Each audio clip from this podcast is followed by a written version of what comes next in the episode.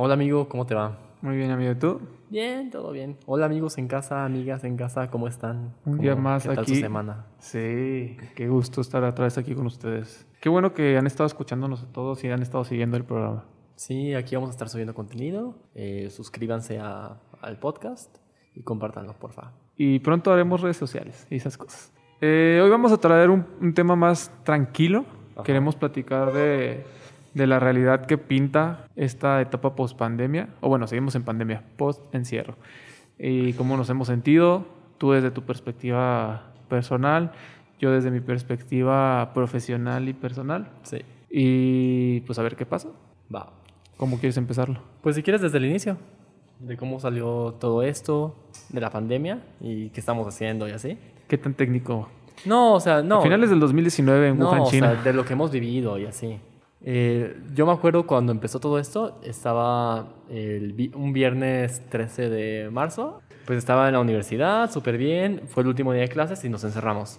Desde ese entonces eh, yo busqué encerrarme en mi casa, bueno, en mi departamento, eh, desde ese entonces duré yo creo que, o sea, de tal cual súper extremo de no salir, no ver a nadie, eh, comprar súper en línea, que me llegara aquí, o sea, como yo súper responsable, ¿no? Y creo que eh, muchas de las personas que conozco empezamos muy así, o sea, de sí tomarnos en serio esto.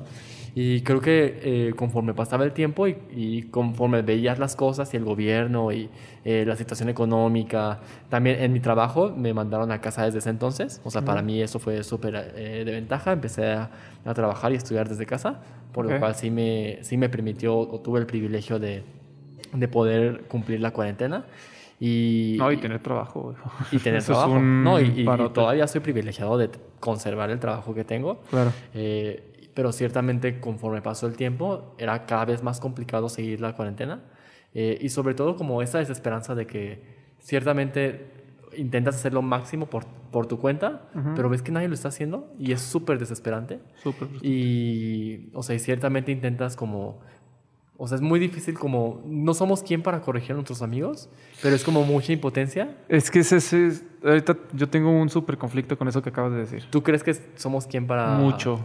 Creo que el poder, o sea, creo que sí, yo no soy el gran quién, Sí. pero creo que de las pocas cosas que puedo hacer en este momento es ser quien les diga que están haciendo las cosas mal. Sí. Sé que es la persona que nadie quiere escuchar, sé que es lo que menos le importa a la gente en este momento, una voz de reflexión que diga, la estás regando, Sí. pero creo que somos esos quienes necesarios para mantener un poquito las cosas controladas. Pero continúa. No, sí, o sea, creo que estoy como en ambos puntos. O sea, siento, se me hace como muy injusto o muy desgastante tener que ser las personas que estén corrigiendo siempre, pero pues también está como la individualidad de esa persona. O sea, y por más que le digas, Sí, él va a sí, hacer lo que él quiera, de- o ella va a hacer lo que él quiera. A mí me tocó vivirlo diferente porque, pues, medicina. Este, me tocó verlo venir, la verdad. Yo me- cuando me enteré del primer caso, eh, lo empecé a seguir. Me platicó un amigo médico también, empezó a poner el mapa epidemiológico y empezamos a ver el ciclo que tenía desde China hacia acá. Lo, lo previmos como con 3, 4 meses de anticipación, más no creímos que fuera a llegar a ser tan, Tan fuerte. tan importante. Creímos que podría haber sido como la pandemia de la influenza en su momento. Y la verdad es que no tomamos muchas precauciones, o sea, solamente estábamos esperando que llegara el primer caso. Conforme fue creciendo, ah, a mí sí me empezó a dar mucho miedo porque, como, o sea, me empezaron a pasar muchos audios de médicos de otros países, sobre todo de España, Sí. con una desesperación en la voz que yo decía, Dios, si esto llega acá, y, y tú sabes que eso fue el primer mundo, o sea, yo dije, en el momento en que este toque Latinoamérica...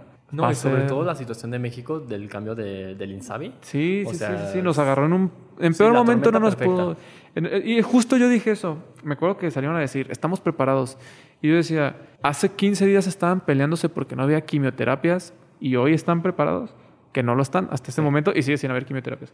Pero sí me tocó todo ese cambio y... ¿Sabes qué pasa? Que yo estaba trabajando en un hospital con médicos que admiraba mucho. Admiro todavía. Y en el momento en que los vi preocupados a ellos, ahí fue cuando yo ya dije, hay que poner atención. Sí. Nos tocó, afortunadamente a mí, que yo estaba haciendo mi servicio social en investigación. Estaba en terapia intensiva y en, inves- y en investigación el gallote. Sí. a mí, yo, fui de los afortunados que no nos tocó estar frente al COVID.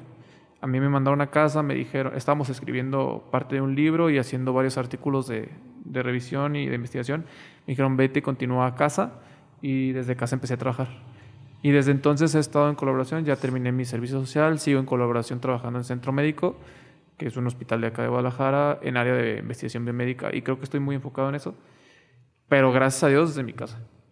Pero sí me ha tocado ver la parte de cómo ha afectado a compañeros. Y eso es un mensaje que sí me gustaría dar, que es como quiero ser la voz de los médicos que no está siendo escuchada porque está muy cañón. Claro.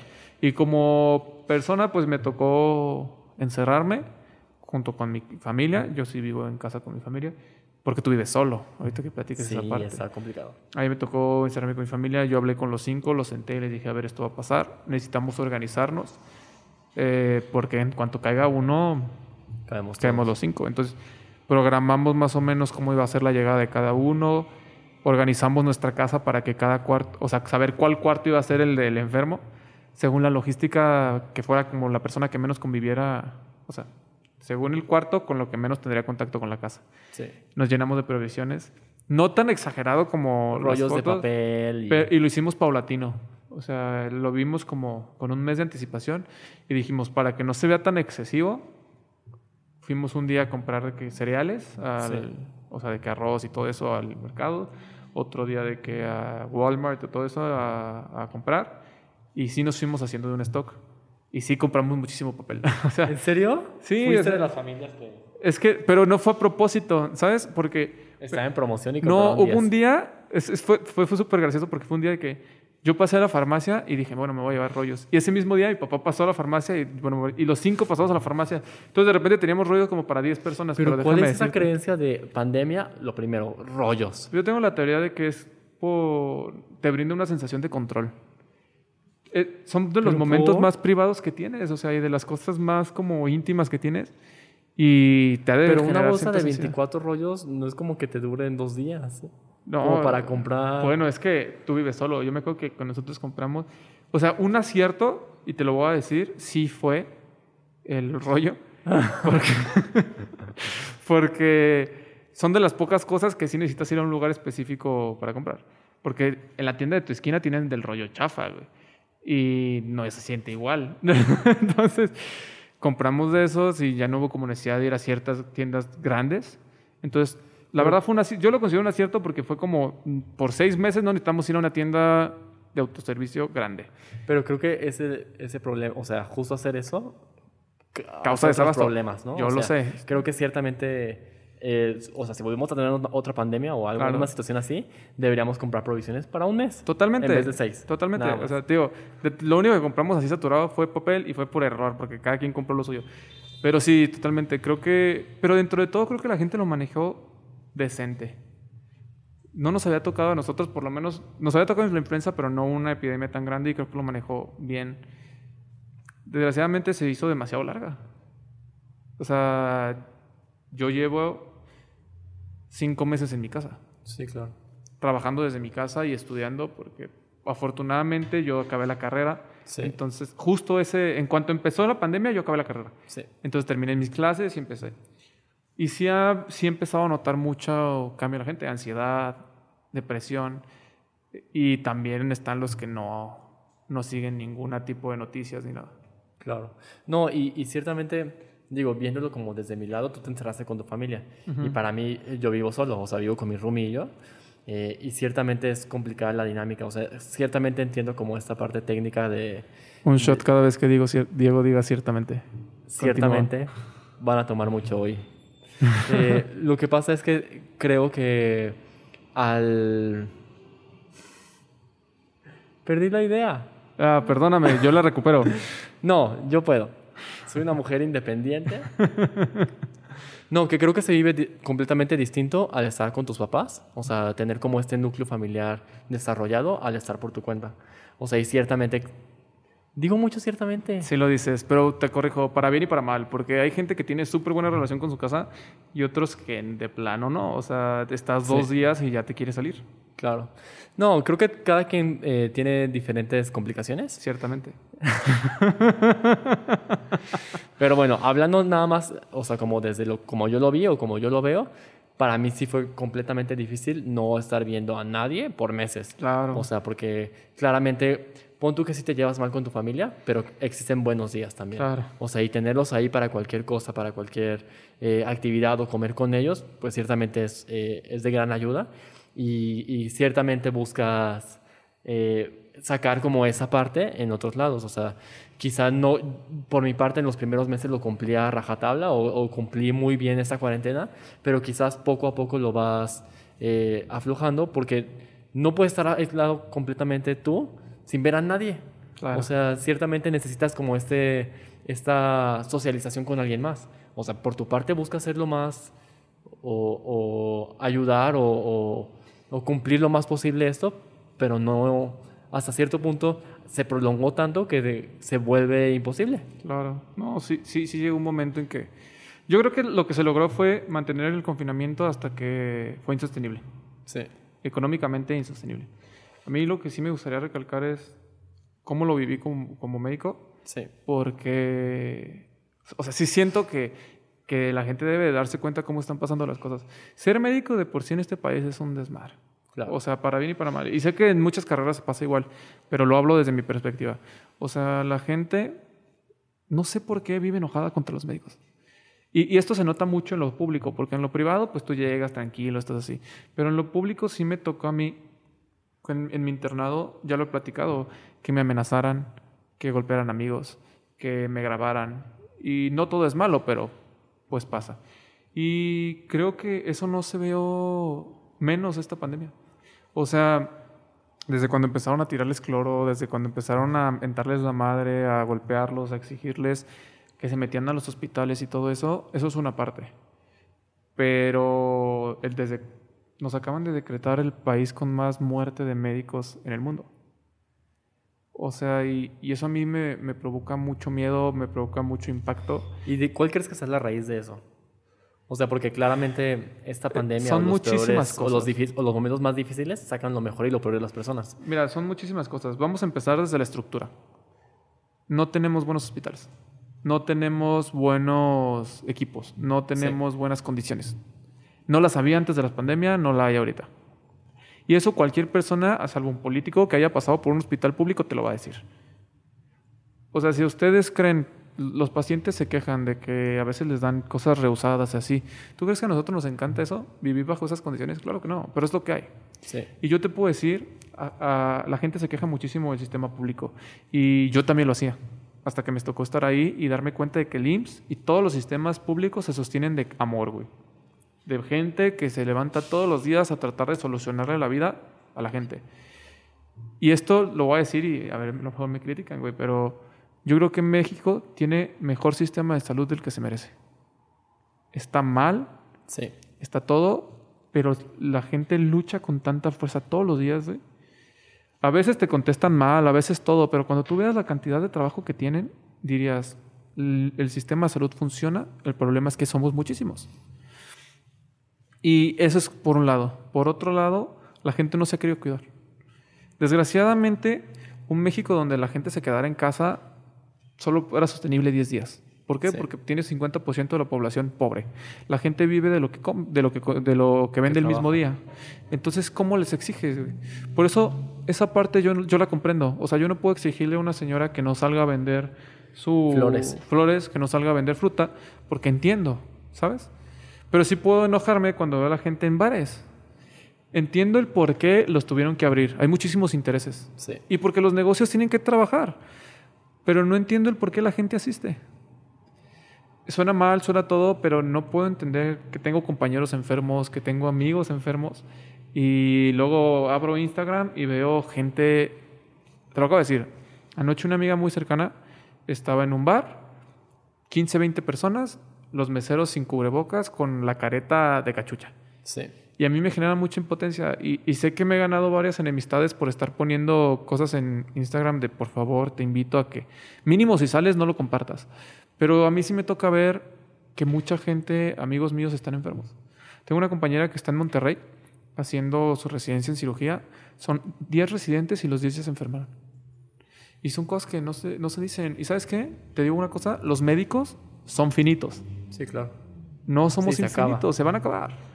No, Y y, la quizá gente tú no- también como médico al, al ver que la ola viene, Claro. o sea, también podrías estar en todo tu... O sea, claro que es una gran labor, pero también te podrías quitar de la ola. ¿Tú sabes cuántos médicos han dejado de dar consulta? Miles. Miles. Los que están... a- ¿Sabes quién está sosteniendo hoy los hospitales? Los estudiantes. Los que no tienen opción. Los que tienen que... Los que les dicen, si te sales, pierdes tu residencia, pierdes tu internado. Esos son los que están ahí. Los médicos que no tienen otra cosa que hacer. Los grandes doctores que yo conozco, todos dejaron de dar consulta. O te preguntan, ¿a qué vienes? No, pues traigo síntomas respiratorios. No puedo ver pacientes de síntomas respiratorios. Y habrá quien diga, ay, qué falta de vocación, ay, que... Güey, sentimos, nos da miedo morirnos, nos da miedo dejar gente. Claro. Y eso la gente no lo ve. ¿Y sabes qué no ve? Que el día de mañana, si tú te enfermas, tú eres un riesgo para mí. Claro. Porque yo soy médico. Y no solo para ti, para tu familia. Sí, claro. Sí, pero porque no es como que vayas a llegar a un hotel. Claro. Esa es otra.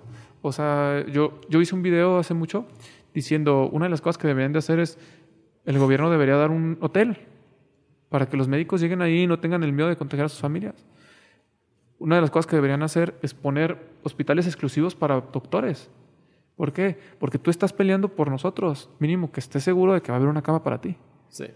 O sea, ese tipo de cosas son, son a lo mejor cosas egoístas si quieres ver. Pero, güey, en una guerra preparas a tus soldados, les das buenas herramientas, les das bien todo. Y eso yo creo que es una cosa que la gente no entiende. Estamos en guerra Sí, claro. y nosotros no estamos ganando. Hay países que ya ganaron. Sí. O y sea, es bien triste ver claro. eh, que sigues así personas de Francia o eh, España y que ya están así más tranquilos y nosotros seguimos aquí. Y nuestra vida está influenciada por ellos. Los vemos a ellos en su cotidianidad, se dice. Sí. Y, y nos queremos sentir así. La realidad es que no somos así. No existe esa infraestructura. Y, y me duele, me duele ver a la gente con normalidad y los hospitales llenos. Me duele ver que, que mis amigos, mis compañeros y mis maestros estén muriendo. Sí, No, claro. no tienes idea de cómo me duele. Y a mí como estudiante me hace cuestionarme mucho y yo creo que muchas cosas están pasando así por la cabeza de muchos, que es, ¿vale la pena? Claro. Porque no estaba... Sí, es desesperanza. Sí, claro. O sea, no estaba previsto en la vida de nadie una, una pandemia. Enfermedades sí. Todo el que sabe... Y esa es la gran diferencia de estudiar medicina y no porque seamos la gran cosa, sino es esto es lo que es. Tú pones el pecho ante todas las enfermedades. Y lo aceptas, es un riesgo que Sí, te aceptas. expones desde que entras ahí. Cuando, cuando es por amor y todo, porque dentro de todo esto hay amor, güey. O sea, tú tienes ganas de estar ahí. El, el que entra a medicina por dinero y así, a los dos días deja de atender porque le causa miedo, ansiedad y todo. Uno está ahí porque quiere y porque dice, tengo que sacarlo adelante por, por tus valores y por lo que traes. Y tú expones tu pecho. Y eso está implícito en el trabajo, güey. Es como decir que el bombero no- le tenga miedo a las llamas. Sí. Pero esperas ver que la gente lo retribuya, güey. Y no porque necesites que te digan, ánimo. O, o pon tú que no lo retribuya, nada más que, que no se vaya al otro extremo. O Claro, sea, que o no sea- lastime, que no... No necesitas que te digan ánimo, necesitas ver una respuesta, güey.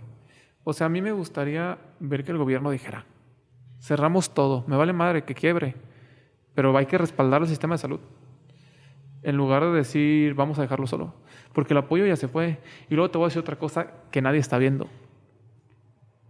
Hoy están saturados de, de pacientes de COVID, Sí. pero dime quién está viendo a los pacientes con cáncer. Sí ¿Quién está viendo a los pacientes con leucemia? ¿Quién está viendo a los pacientes con enfermedades crónicas? Nadie. El día de mañana que deje de ser COVID y vuelvas a abrir a todos esos pacientes, güey, te quiero ver, vas al infierno. Porque todas las complicaciones que se están desatando, que nadie está viendo, las vas a destapar de golpe. Y tú le vas a decir, papi gobierno, necesito más recursos. No, ya te di todo lo de la pandemia. Y eso es terrorífico, güey, porque no va a haber manos que, que puedan con eso. Y la gente no lo ve. Sí. La gente, yo no los puedo culpar porque pues no están ahí, pero no dimensionan lo grave de las cosas. Estamos en guerra y en la guerra la gente se encierra. Y no sé si te acuerdas cuando, cuando aprobaron la ley de hacer triage y de dejar pasar a los que tienen más posibilidades y, o sea, usar los recursos en los que tengan más posibilidades. Sí. Y que ofendió a muchísima gente. Y ok, es algo súper fuerte, pero la gente no dimensiona que sí estamos en esa realidad. Y eso es algo que se hace desde hace mucho, o sea, decidir por la persona que, que puede, pero pues ahora se ve más porque es más necesario. Y eso se hace en la guerra, güey. En la guerra no curas al que le dispararon en la cabeza, curas al que lo trae en la pierna.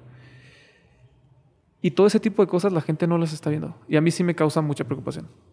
Y otra es que la incidencia de ansiedad, la incidencia de depresión, la incidencia de suicidios está creciendo cañón. En, en el centro donde yo estoy trabajando, que estamos investigando, muchas de nuestras investigaciones están dirigidas hacia ansiedad y depresión. Y hemos estado estudiando mucha población. O sea, yo hicimos uno en estudiantes de y no sé si puedo hablar mucho de esto, pues, pero encontramos que la tasa está por arriba del 80% de ansiedad grave. Sí, claro. O sea, la gente está sola en su casa vuelta loca. Y encontramos cosas súper graves. Hice un estudio de 4, que, que involucró a 40 mil personas y los tenía todos haciendo encuestas. Sí. Donde ojalá se publique pronto, ya lo, estoy, lo estamos escribiendo ya. Donde encontramos que la gente, güey, no tiene miedo. Tiene pánico, güey. O sea, la gente está aterrada. Pero no toma ningún tipo de medidas. La gente se está protegiendo. Les pregunté con qué se protegen. Se están protegiendo con cubrebocas de tela o hechos en casa. Que pues eso es nada. Usan gel antibacterial de ellos mismos, güey. O sea. Y, y a la hora de que les preguntas cuántos salen, más, del, más de la mitad sale diario por necesidad de trabajar. Sí, claro. Pero entonces dime cómo controlamos una pandemia. Está súper fuerte Sí, y es la que neta, por donde le veas no hay forma. el, el panorama está súper desalentador. Y eso es algo que vamos a arrastrar mucho tiempo. Sí, porque no es como que la, la economía se vaya a levantar mañana. Claro que no. O sea, y para que todos podamos estar encerrados necesita haber economía. Estamos declarados en recesión, la, la economía cayó como 18 puntos y el secretario de Hacienda salió a decir, prepárense porque lo peor viene el próximo año. Sí, Y si el gobierno sale a decir, va a llover, güey, va a caer un tormentón. Sí. Entonces, no, no se ve, no se ve para cuándo y eso a mí sí me tiene muy preocupado. Y, o sea, si a mí me preguntas qué podemos hacer, viejo, haz lo que está en tus manos. Y por eso te decía, yo sí estoy en que sí tenemos que decir, no la riegues, métete a tu casa. Porque pasa que la gente, es lo mismo que con la política. Si tú dijeras, cada quien tiene su forma de pensar, es una cosa, ¿está de acuerdo? Sí. Pero si esa forma de pensar no influyera en la decisión o en la vida de todos, va. Tu vida es tu bronca. Lo que tú creas es tu bronca. Pero el hacer debate y el confrontar tus ideas va a hacer que tú tomes mejores decisiones. Es lo mismo aquí. Tú piensas que esto no te va a pasar. Tú piensas que esto no te va a dar o que está bien y no le haces ningún daño a nadie. Tú le haces daño a todo el mundo saliendo. Y yo estoy de acuerdo en que la vida no se puede parar. Estoy totalmente de acuerdo, güey. La vida tiene que seguir. Vamos a sobrevivir los que tengamos que sobrevivir. Vamos a estar el día próximo cuando tengamos que estar. Pero la bronca es, si tú influyes y eso, y eso ocasiona que alguien más no llegue, eso sí está en ti. Sí, claro. Y la gente piensa que eso no pasa. Pero, güey, tú puedes ser portador asintomático, aunque han estado diciendo que no, que no hay manera de contagio. Puedes ser asintomático y tener un riesgo mínimo, güey, pero tienes un riesgo. Y lo llevas a tu casa y lo llevas a todos lados. Y todo eso repercute en todo. O sea, repercute en la salud de alguien, en la economía de alguien, reper- repercute en todo. Tomen esa responsabilidad. Sí, claro. Ese es mi coraje. Que la gente ande allá afuera pensando en que ya la libramos. Sí, nada más a mí me gustaría separar en las personas que sí eh, no podrían quedarse. Ah, es que eso, eso es indiscutible. Sí, claro. Sí, las, las que evidentemente sabemos que, Es que que- es social. Ajá, o sea, yo, yo hablo exactamente, meramente de lo social. Sí. Hay gente que necesita trabajar. La, la economía no se puede parar. Se va a morir más gente de hambre que de virus y paramos. Pero, pero de eso a salir a consumir alcohol en lugares públicos, a estar en restaurantes de... El antro que van a abrir pronto, ¿no? Me parece absurdo. Somos el único país que ha abierto todo cuando estamos en el peor momento. Sí, claro. ¿Y por qué? Por intereses. Sí. Porque les vale madre. Y, y entiendo todo, entiendo que seguramente hay muchísimo dinero de por medio y por eso están abriendo todo. Y lo respeto.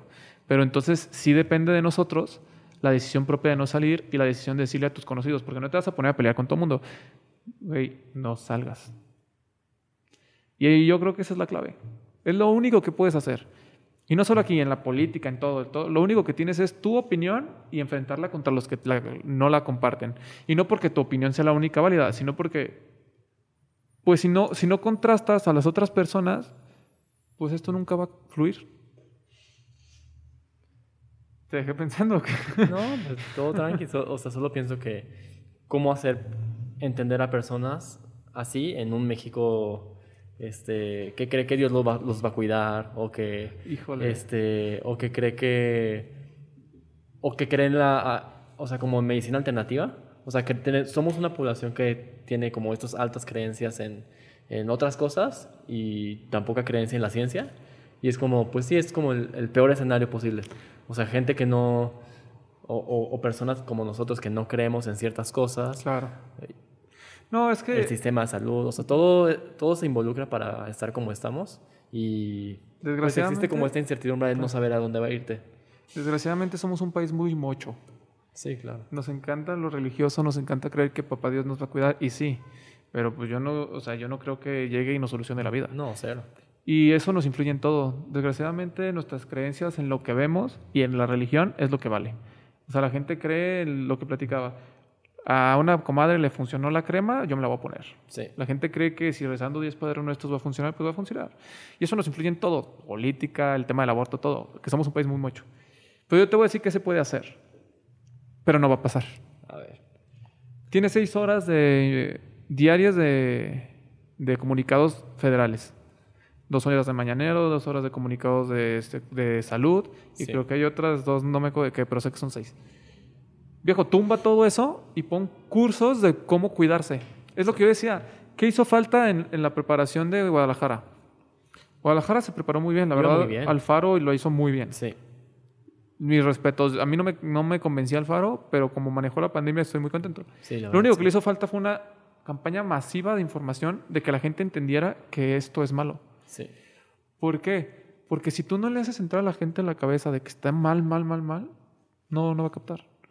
Pues, uh, Hay mil ejemplos, viejo. ¿Por qué la gente no, no le tiene miedo a la tuberculosis siendo que tenemos un chingo de tuberculosis? Porque no nos lo inculcan. No sabemos. Sí, y existen vacunas que no nos hemos puesto. Claro. Entonces, no, bueno, en teoría todos tenemos vacuna contra la No, tuberculosis. o sea, pero llega la temporada de influenza Ah, y no nos vacunamos. Exactamente. Y, y preferimos tener dos, seis horas diarias que nos mientan cuando pudieran ser seis horas de información. Pues sí. Necesitamos que nos inunden de información. No, y también está como, digo, no es como por este, agregar más leña al, al fuego, pero, o sea, ciertamente los números están truqueados. Sí. O sea, si los números como están ahorita, si los números están altos ahorita como están, los, que ¿cuánto sería? los que entendemos cómo funciona la medicina en lo epidemiológico, sabemos que está truqueado. Te voy a poner un ejemplo. Muy tonto. Sí. En, la- en los hospitales privados, la mayoría de los seguros no cubre enfermedades que sean declaradas pandemia. Muy probablemente la mayoría no cubre coronavirus. Sí. Pero ¿sabes por qué empezó el diagnóstico de neumonía típica? Utópica. Neumonía típica o sea, cubre, ¿eh? y que eh, todos los nombres que Sí. sacan, neumonía, eh, cubre todos los cubre, cubre todos los patógenos, los virus, bacterias que no son comunes. Entonces, lo único que hacen es no llamarle coronavirus, englobarlo en un grupo y eso ya lo cubre el seguro. Sí. Pero en el momento en que tú le declaras coronavirus, ya no lo cubre el seguro. Entonces, las aseguradoras seguramente no están contando esos casos. Entonces, obviamente está truqueado. Pero, ¿qué haces? Pues nada, porque es una realidad de México. La gente, o sea, yo prefiero que la gente le paguen en un, en un, en un hospital privado donde la mortalidad es menor a tener un conteo real. O las pruebas, ¿no? O sea, que cada Las vez se hacen pruebas. menos. Sí, sí, sí. O sea, e- esa es, esa es la bronca, que, que sí nos hace falta mucha... No quiero decir cultura porque todo el mundo dice, todo lo resume en cultura, pero sí nos hace falta mucha información. Te voy a- por ejemplo, Chava, estamos platicando de otra cosa, pero decía, depende mucho del criterio de la gente. Pero si tú no le ayudas a formar ese criterio, pues ¿qué? Sí. O sea, yo sé esto porque yo soy médico. Y tú sabes esto porque te lo he platicado. Pero Sí. la gran mayoría de la gente no, no sabe. Y no los puedo culpar. Enti- me da coraje, pero no los Sí. puedo culpar porque pues desde, desde su información a lo mejor actúan no de mala, fa- de mala intención. Pero si tú como gobierno no les formas un criterio, ¿por qué te estás quejando de que salgan? Sí, claro. ¿Y por qué? Y, y aquí podríamos entrar muchísimo a los mensajes contrarios del presidente y todo eso, pero yo también soy de los que cree que si todo le echas la culpa al presidente, te quitas responsabilidades. Yo creo que es que la gente no se ha querido informar. ¿Y cuál sería como tu ABC? Como para, de acuerdo a lo que estamos, o sea, que es un- como una situación imposible. ¿ok? ¿Cómo sacarle como lo mejor que podemos ahorita? Pues mira, dejando a un lado como la enfermedad, es un gran momento para saturarse de información de todo tipo. tomar cursos, tomar talleres, eh, crecer en tu trabajo. Todos los que no crecieron en esta etapa es porque no quisieron. Yo creo que te apuesto que no habías tenido tanto tiempo libre en años. Y como para sacar algo bueno de esto, pues se van a llenar de equipo los hospitales. Pues sí. Pues eso es como algo bueno. Van a contratar muchos médicos. A raíz de la pandemia van a duplicar las plazas de residencias. Eso es lo que rescato. Desgraciadamente hemos hecho pocos avances. ¿Qué le pediría yo a la gente? Sentido común. Hay gente que yo sé que no puede parar. Y de ellos pues les doy la bendición. Los atenderemos con mucho gusto y nos tocará hacer, hacer lo que se pueda por ellos. Pero la gente que por elección se está exponiendo, ojalá pudiera entender el riesgo que es para todos. Sí, claro. Y, ¿sabes? Yo creo que muchas veces vamos con la bandera de no afecto a nadie, de lo que hago es mi vida y es mi pedo, pero la realidad es que en este tipo de cosas no lo son. Eres una hormiga, viejo, y influyes a todo. La... ¿Son colmenas? ¿Las No. hormigas? ¿Hormiguero? bueno, lo cambiaré a abejas. Eres una abeja y afectas a toda la colmena, güey. O sea, y eso a mí me da mucho coraje. Y me da mucho coraje que sea más castigado el güey que el que voltea y le dice a otro, ponte cubrebocas, que el que no usa cubrebocas. Sí, Porque socialmente nos caga que nos digan qué hacer. sí. Y la mayoría de las veces no lo hacemos por respeto. Pero en este tipo de cosas yo, yo los invito a que le exigen a la gente, grítenles, peleense, porque sí es importante, porque eso puede ser la diferencia en que se mueran 200 mil a, a 500 mil personas. Sí, claro. Y porque no, vivimos en un país, güey, donde las cosas no se van a solucionar si no las solucionamos nosotros. No va a llegar nadie a decirnos, aquí están las vacunas. Que esa es otra cosa, ¿no te da muchísimo coraje que estamos en una postura súper pasiva? Sí. O sea, Estamos esperando que alguien más nos resuelva. ajá.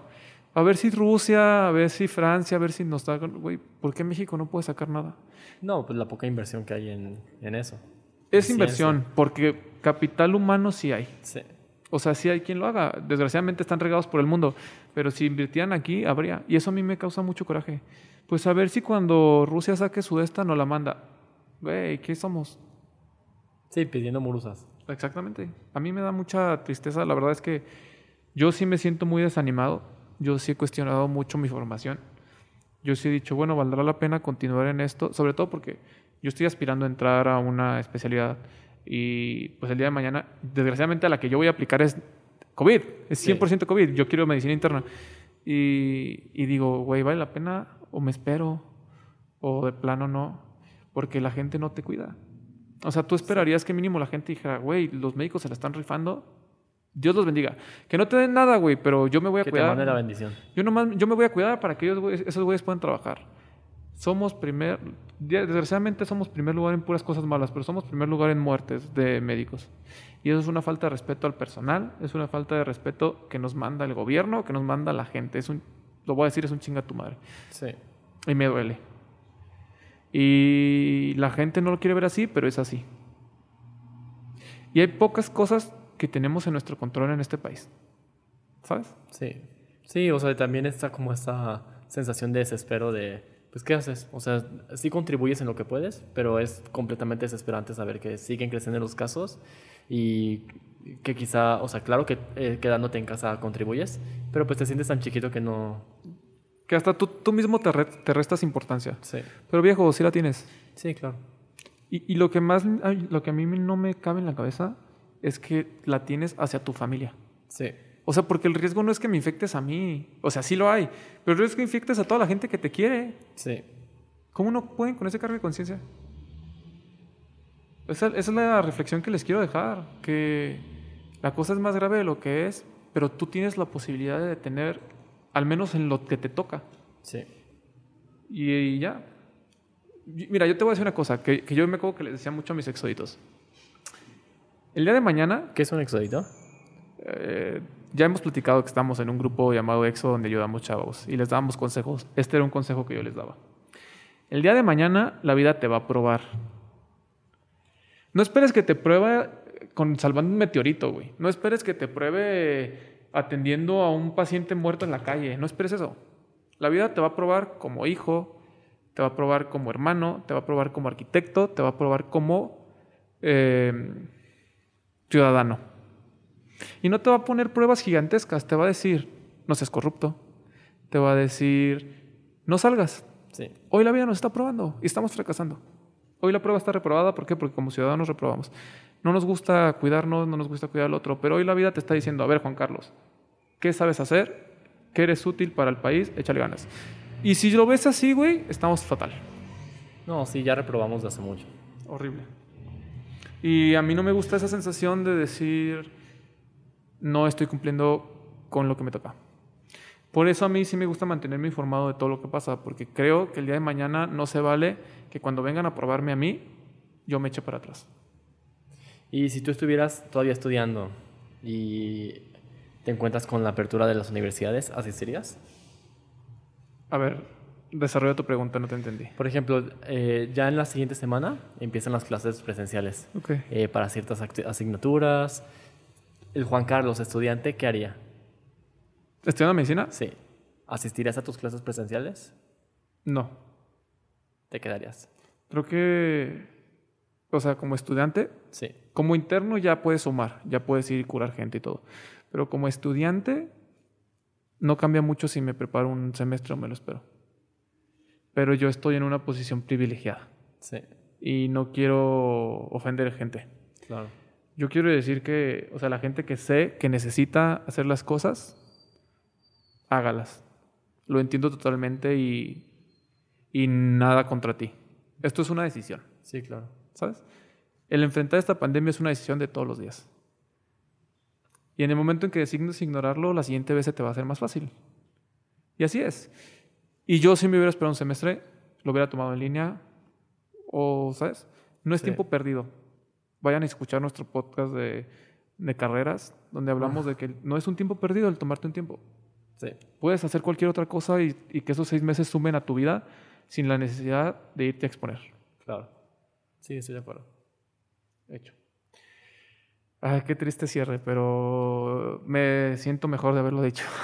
Pues sí. Ojalá nos vaya mejor. Ojalá que sí.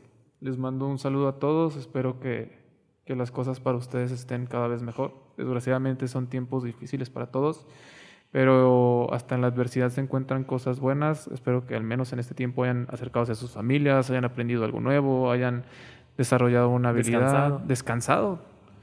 Creo que hay que aferrarnos a lo bueno y tomar decisiones para quitar lo malo. Totalmente de acuerdo. Y esto sí está en nuestra decisión. Les mando un abrazo. Bye. Abrazo hasta allá.